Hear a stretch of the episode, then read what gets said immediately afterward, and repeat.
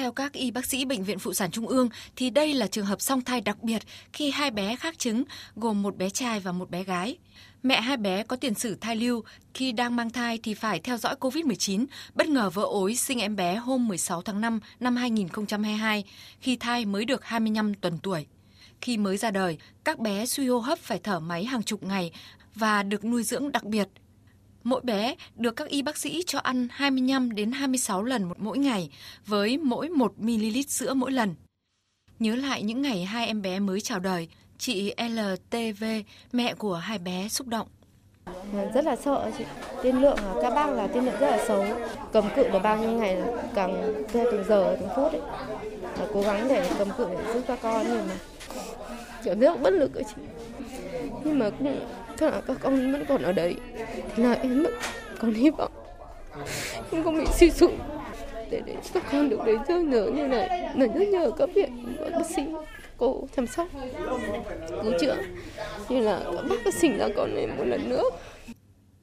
Tiến sĩ bác sĩ Lê Minh Trác, giám đốc Trung tâm chăm sóc và điều trị sơ sinh Bệnh viện Phụ sản Trung ương cho biết, những em bé sinh trước tuần thai 28 tuổi được xếp vào nhóm đặc biệt nhẹ cân, sinh non, đối mặt với nhiều biến chứng gây nguy cơ tử vong. Song may mắn là cả hai bé đều vượt qua 8 nguy cơ gần của trẻ sinh non gồm ngạt, suy hô hấp, hạ thân nhiệt, xuất huyết não, phổi, viêm ruột hoại tử, nhiễm trùng sơ sinh, rối loạn chuyển hóa, vàng da, tan máu. Sau gần 5 tháng nuôi dưỡng đặc biệt, hiện tại các bé đã tự hít thở được khí trời, vận động bình thường, ăn được mỗi lần 60 đến 70 ml sữa một bữa. Bé có thể mỉm cười và có các phản xạ như em bé cùng tuần tuổi. Theo Phó Giáo sư Tiến sĩ Trần Danh Cường, Giám đốc Bệnh viện Phụ sản Trung ương, thành công này một lần nữa khẳng định trình độ tay nghề của các y bác sĩ trong bối cảnh các cơ sở y tế đang gặp nhiều khó khăn.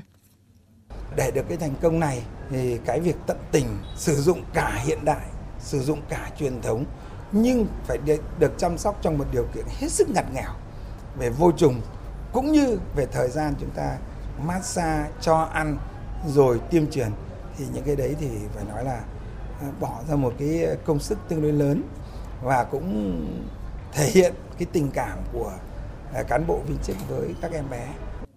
Với những đánh giá hiện tại, hai bé đã vượt qua được những giai đoạn cực kỳ khó khăn, vượt qua được những biến chứng trước mắt trong chiều nay, hai bé được xuất viện để về với gia đình tại Ứng Hòa, Hà Nội. Thay mặt gia đình, bà Đặng Thị Bình, bà ngoại của bé bày tỏ. Tôi cảm ơn tất cả tất cả bệnh viện đã um, cố gắng chăm chút các cháu mà từ 5 gram mà bây giờ trưởng thành cháu đã cháu lớn đã được 3 cân 6 và cháu bé được ờ, 3 cân 1 ạ. Thì, xin cảm ơn tất cả các ờ, bác sĩ.